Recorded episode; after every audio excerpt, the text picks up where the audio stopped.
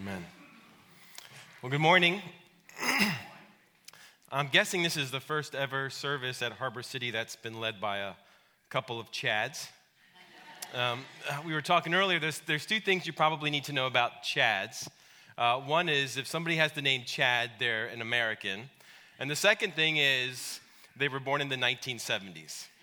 Those two things are always true about 99% of the time. Uh, my, my family will be joining us. I'm married. I, I have uh, three daughters 14, 12, and 10. So they'll be joining us uh, for the second service. My wife is Christy, and, and I am serving now with our denomination's campus ministry, overseeing all of the cross cultural ministry, uh, which is students coming from the nations to us here in the U.S. on college campuses, as well as ministries that we have overseas. And there was really one defining moment for me that began to shift my heart. I had done almost 20 years of college ministry to American students here in the United States. And then there was one defining moment for me that began to sort of shift my heart and, my focus. And it was a couple years ago. I was invited by Mission to the World, or MTW, which is our denomination's global missions partner. And they were, one, they were connecting with churches in Italy and they were asking the question how can we best help you, uh, you these Italian churches, to, to reach people for Jesus? And they said, well, uh, we're realizing that in Italian culture, it's hard to reach folks. And so, one of the best ways is to connect to people when they're ages 18 to 22 on college campuses. So, they brought us over just to, to look at a couple of different cities and, and, and meet with pastors and, and walk campuses. So, we were in Rome. Uh, then we went to Milan. And then we went to a smaller city named Trent. And Trent is in the, uh, the southern part of the Italian Alps. And, and the University of Trent, it's a smaller city, uh, 16,000 students at the University of Trent. It feels more like an American campus because the students are living around uh, the campus. They're not all spread out th- throughout the city. And so one night, the, uh, the Americans were, were having dinner with the Italians, about six Americans, six Italians. And I happened to be sitting across a graduate student at the University of Trent.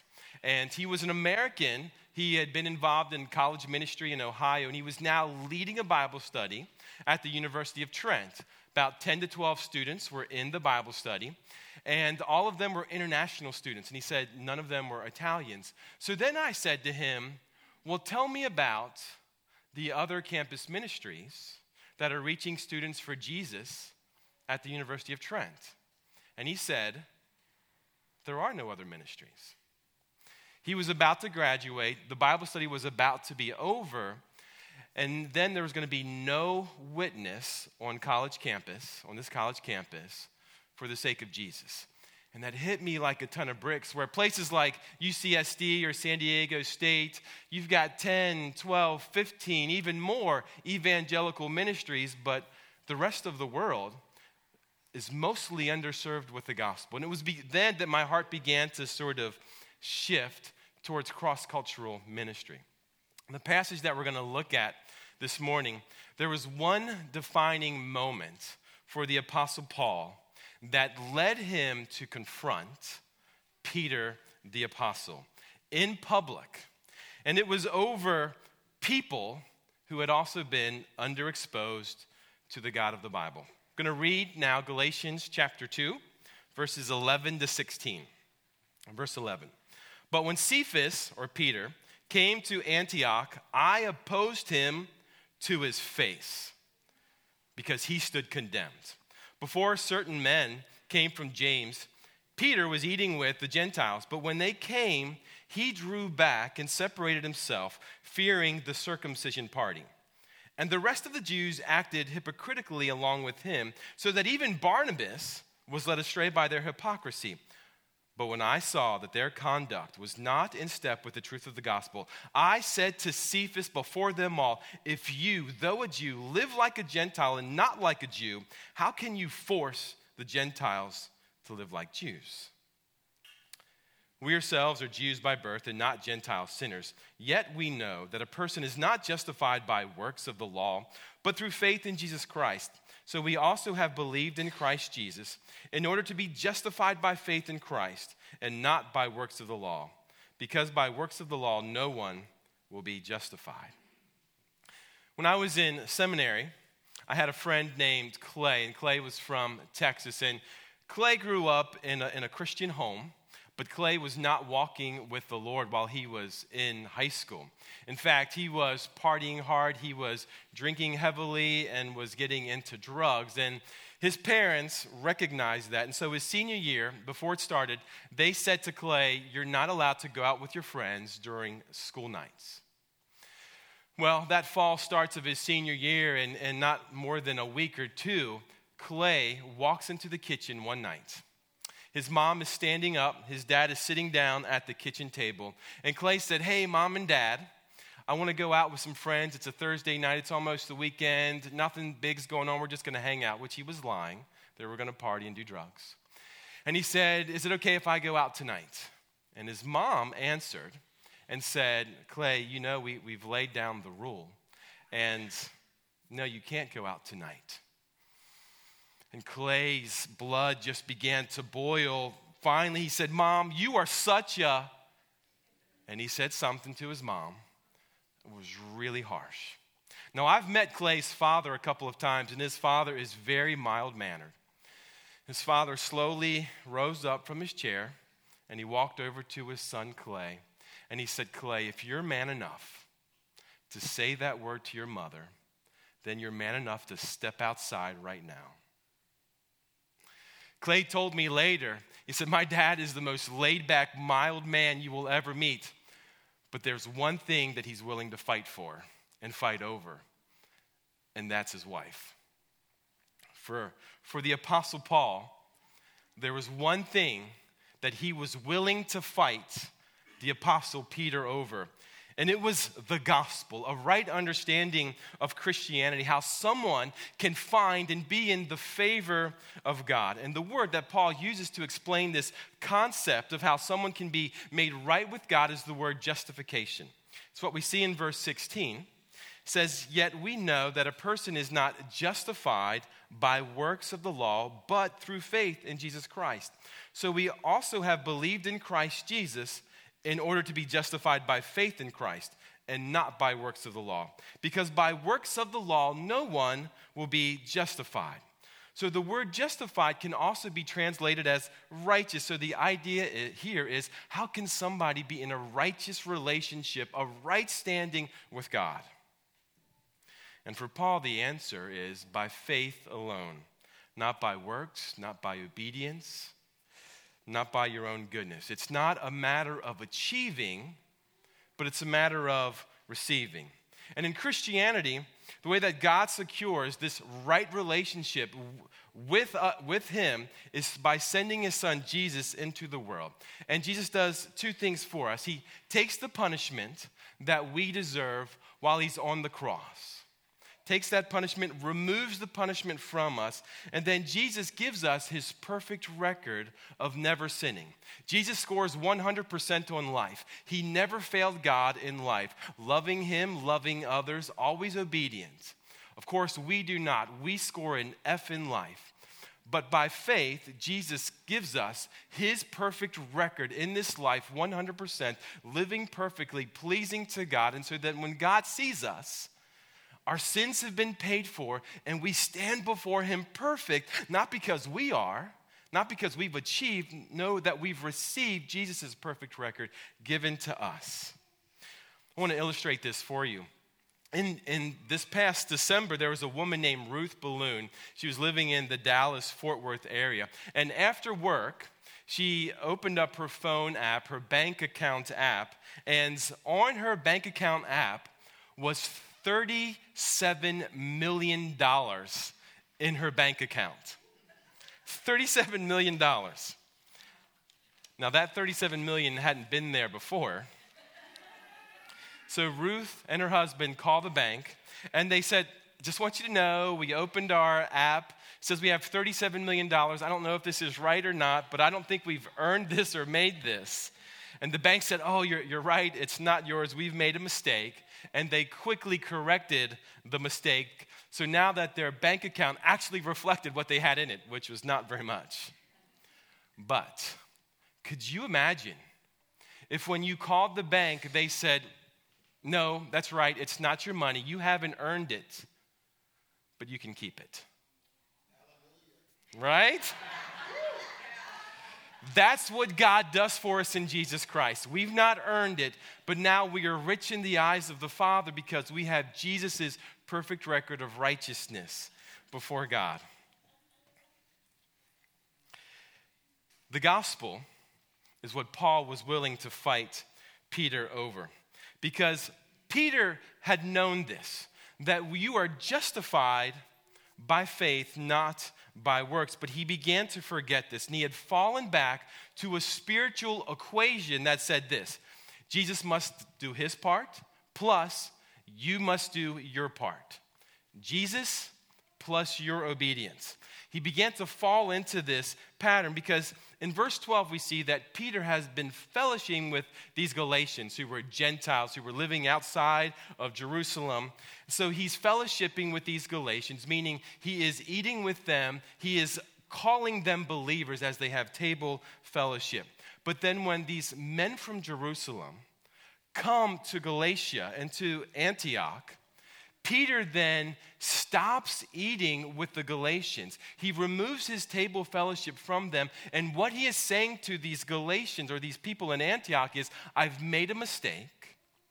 I thought you were Christians, but you're actually not. You're pretty close. You believe in Jesus, but you need to do a couple more things. You need to follow some dietary laws, and you need to be circumcised. Peter was saying, You're almost there.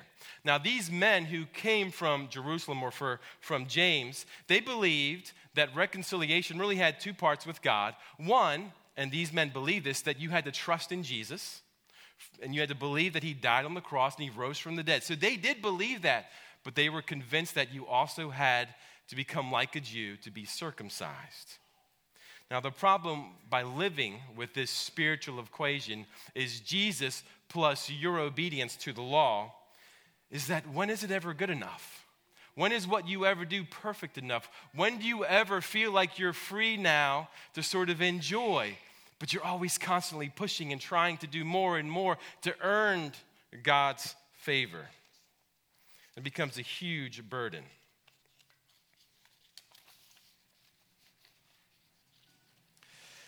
This gives us more insight into why Paul was willing to fight Peter publicly. Paul's confrontation with Peter was not just for the Galatians, but Paul is concerned about even something bigger than the Galatians here in chapter 2. Paul is thinking about the world.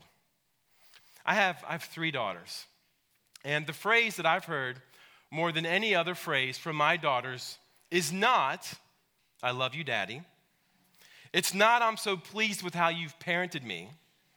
It's not, I won't date until I'm 30, I promise. It's also not, I want to pay for my own college. And it's not, I want to take care of you, daddy, when you get older. The phrase that I've heard more than any other phrase is this but you promised.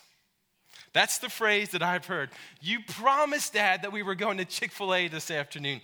You promised we were going to the park. You promised we could have dessert. Kids never forget a promise. Adults never forget a promise. We hold on to promises like someone holding on to a winning lottery ticket, right? You promised. And Paul is here as he is fending off Peter. He is reaching his arm up to God and he is saying, God, but you promised. You promised. Because look what Paul has in his mind. Just a few verses later in Galatians chapter 3. Even more so, we have the curtains rolled back into what Paul is actually thinking and why he's so upset with Peter. It's over a promise. In verse 6 of chapter 3, he says, Abraham was justified or righteous in the sight of God because of faith. So he's reminding the Galatians this is the way it's always been. Even Father Abraham was made right with God because of faith alone. And then he says in verse 7 Now then, it is those of faith who are the true sons of Abraham. If you have faith, you are the people of God. And then he says this in verse 8 And the scripture, foreseeing that God would justify the Gentiles by faith, preach the gospel. beforehand to Abraham, saying, In you shall all the nations be blessed. Do you hear what Paul is saying? The promise, the promise in Genesis 12 that said, Abraham, I will make you into a great nation. I will bless you, and you will be a nation that blesses all other nations. So, through you and your people, Abraham, all the families of the world will be blessed. In other words, what the world needs most, Abraham, is what I am giving to you and your people the gospel. That's what Paul is upset about here. In other words, this idea that you can be justified or made right with God is the blessing that the world needs most. And it's an audacious promise. It's given to Abraham's people, and Abraham's people are the people of God. And Abraham's people, which are the people of God, are the church of Jesus Christ, which is you. You hold the very promise and the blessing that the world needs most, which Paul tells us here in Galatians 3 is the gospel. And wherever this promise has been made, wherever this hope for the rest of the world, for the nations, has been proclaimed, it always comes with threats, always threats to the promise. The first time that the great promise of God, that the church is the blessing for the world, we see it here in Genesis chapter 12 to Abraham. And the promise is made in the midst of a threat. And the threat is to Abraham that there will be those who want to harm you, there will be those who want to curse you. The second time we see the promise to Abraham that through Abraham all the world will be blessed because of the gospel, we see it in Genesis chapter 17 and 18 where God is reaffirming this problem or this promise to Abraham. But the threat here is that Abraham is 99 years old, his wife is almost 90, and they're childless.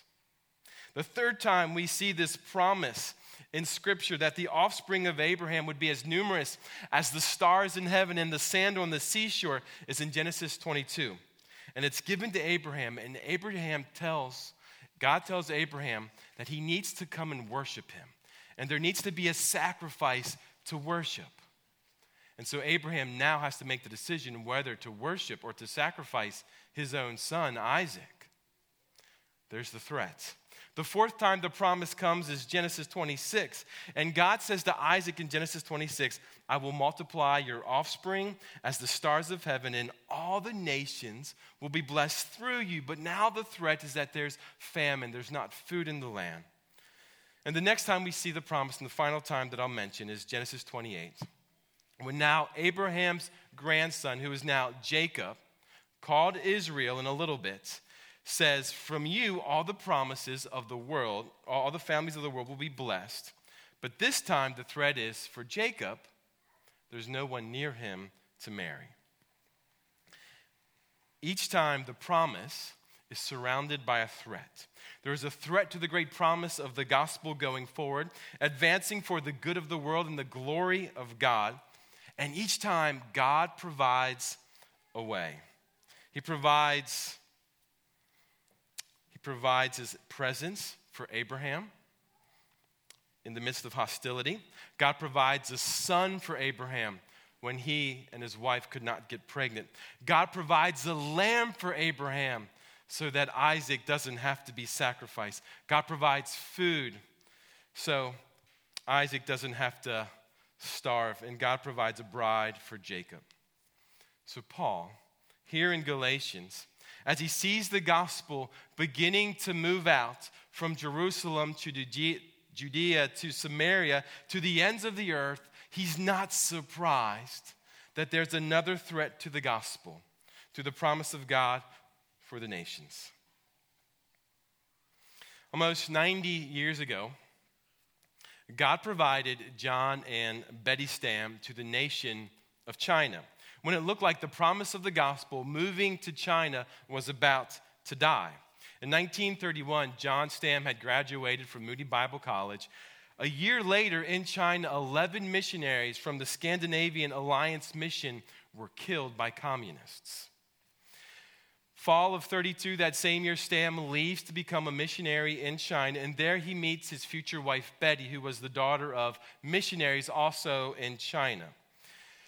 In September of 34, two years later, they have their first daughter, Helen Priscilla, and then they're now assigned to Anhui province, which had been evacuated two years earlier because of communist activity and threats. John and Betty arrive November of 1934. One week after their arrival to Anhui province, the communist army comes back to Anhui province and they capture John and Betty and Helen Priscilla, the baby. And they're taken into captivity, placed under heavy guard. A few days later, John writes a letter to the China Inland Mission who he'd been serving for. And this is what the letter says My wife, baby, and myself are today in the hands of the communists in the city of Tsingteh. Their demand is $20,000 for our release. All our possessions and stores are in their hands. But we praise God for peace in our hearts and a meal tonight. God grant you wisdom in what you do, and us fortitude, courage, peace of heart.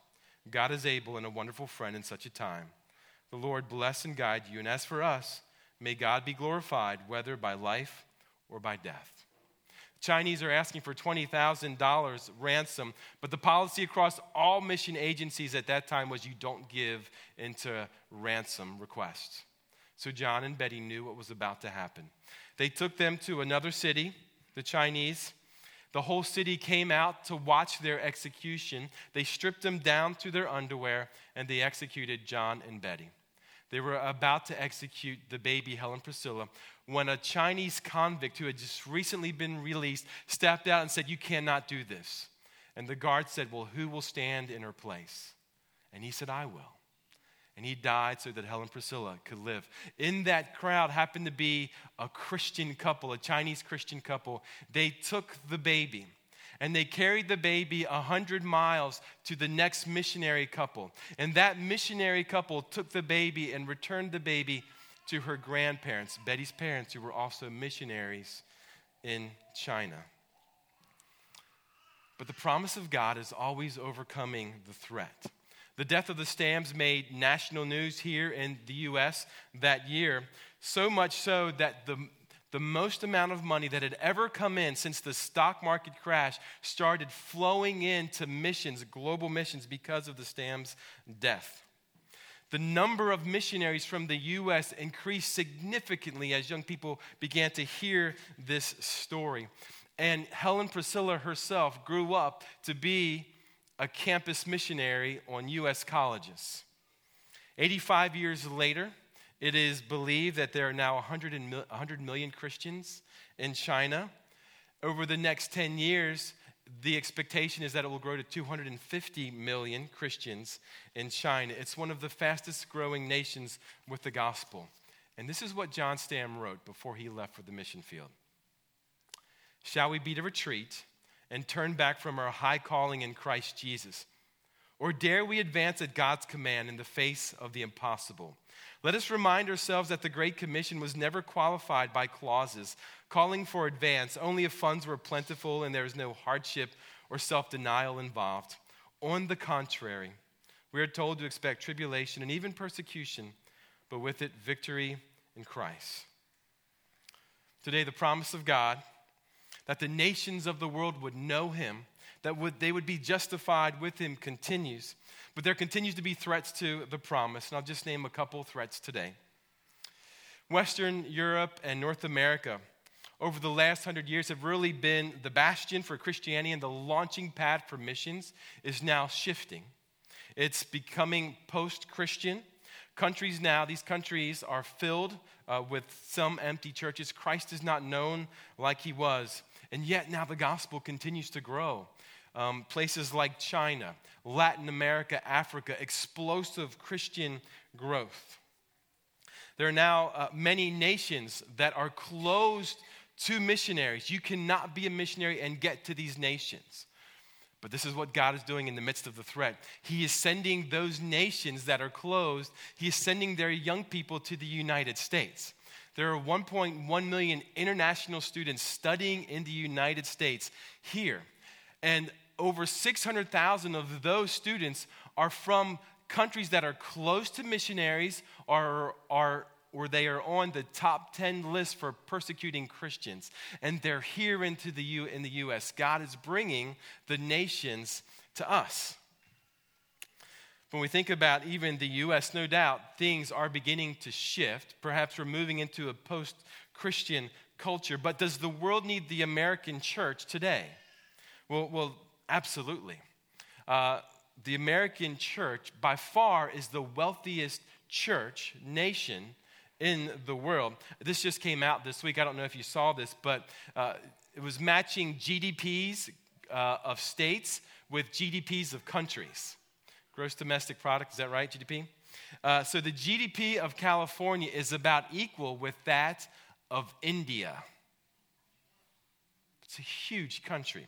The GDP of New York is equal to that of the country of Canada. The GDP of Illinois is equal to that of the Netherlands. The GDP of Wisconsin is equal to that of Denmark.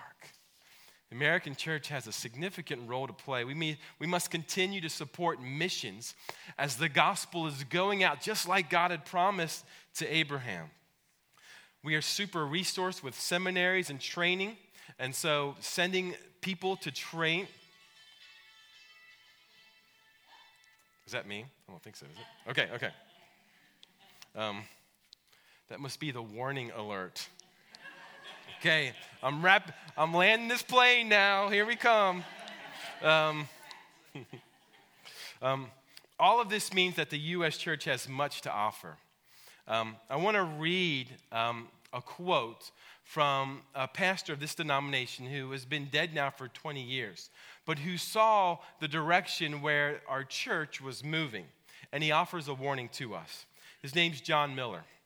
This is what he says As I have studied the Reformed Church fathers and their achievements in the ministry of the gospel, what has come through again and again is their conviction that the gospel, the word of God, is alive and active a message so powerful and so thoroughly irresistible when applied by the Holy Spirit that it could not help but bear fruit in salvation of souls. Their reverence for the word and for the doctrines of grace was great, just as ours is today. But the difference between us is this while our emphasis is on preserving true doctrine and defending the faith, theirs was on taking the gospel and going on the offensive, bringing God's message to men and conquering them in Christ. They wanted not only to preserve the gospel, but to put it to work, to see it change lives and to expand God's kingdom. Finally, where, where does this power come from? For the promise to Abraham that the gospel would go to all the nations of the world? Well, the power for the promise, it comes from Jesus. And we see it even in his final words that are known as the Great Commission in Matthew chapter 28. As Jesus, in his final words, as he's leaving this world, he says to us, his disciples, that all authority in heaven and on earth has been given to me. And now I send you forth to go and to make disciples. Several years ago in Minnesota, where I used to live before I moved to California, there was a boy named Mitch, and Mitch had uh, terminal cancer, eight years old, and he was living and staying in a Ronald McDonald's house, which was near the hospital. And it's a, it's a great thing that Ronald McDonald's uh, house does. They, they make a very comfortable place for families to come visit, even sometimes stay overnight to be with their children who are very sick. And Mitch, uh, in his room, had a roommate, and he was, an also, he was also an eight year old boy. And they shared this room, and it was around Christmas. And Mitch's roommate's parents happened to be in the room this one evening. And the eight year old roommate said to his mom and dad, uh, Mom and dad, will there be presents this Christmas? And the mother and the father looked at their eight year old son and they said, I'm sorry, son, but we've spent all of our money trying to get you well, and we don't have money for presents this year. And the eight year old boy began to weep. Mitch and his father, who was also in the room, overheard all of this. Later that evening, Mitch said to his dad, Dad, we have to do something about this. And he said, How much money, Dad, do I have in my bank account? And he had $6,000 which is pretty good for an eight year old, right? So the next day, they went to the bank and they withdrew $6,000, all in $100 bills. They went across the street to the CVS and they bought envelopes. And then Mitch, who had been now with lots of these friends who were living in the Ronald McDonald's house, these sick kids, he had gotten to know them and sort of knew how they were doing financially. And so some envelopes he would put $300 in. Some envelopes he would put $500 in. Some envelopes he would put $700 in. And he would take these envelopes, and if the room was open, where his friends were, and nobody was in there, he would take the envelope and he would place it on the bed. And if somebody was in the room, he would take the envelope and he would slide it under the door. And that day, Mitch sat back and he listened to the eruption of screams of joy and laughter as his friends were opening these envelopes with 300 or 500 or 700 dollars and they were going to have presents. At the end of that day, Mitch looked to his father and he said, Dad, this has been the best day of my life. We have to do it next year. And his dad said, Well, son, you're not going to be here next year. We've already talked about that. And Mitch said, Yes, that's right. So, Dad, you're going to have to do it for me. And that's what Jesus is saying in his final words as he leaves this world that the greatest gift that the world can know is that I've laid down my life for them and I've taken my life back up so that they may live forever. And this is what he gives to his people, the church. The promise all the way back to Abraham that the people of God, the church, have the greatest gift to offer to the world. Harbor City, offer this gift to the people in San Diego and to those of the world. Let's pray. Father, thank you for the gospel. Thank you for the gift. Thank you that you are restoring and reconciling men and women to you. Lord, would you continue to do this? Would you use your church in America and other countries to continue to reach out and bring the gospel forth? The promise given to Abraham so many years ago, which is still true today. God, you promised, and we're so thankful that you have. And we lift all these things in the name of Jesus. Amen.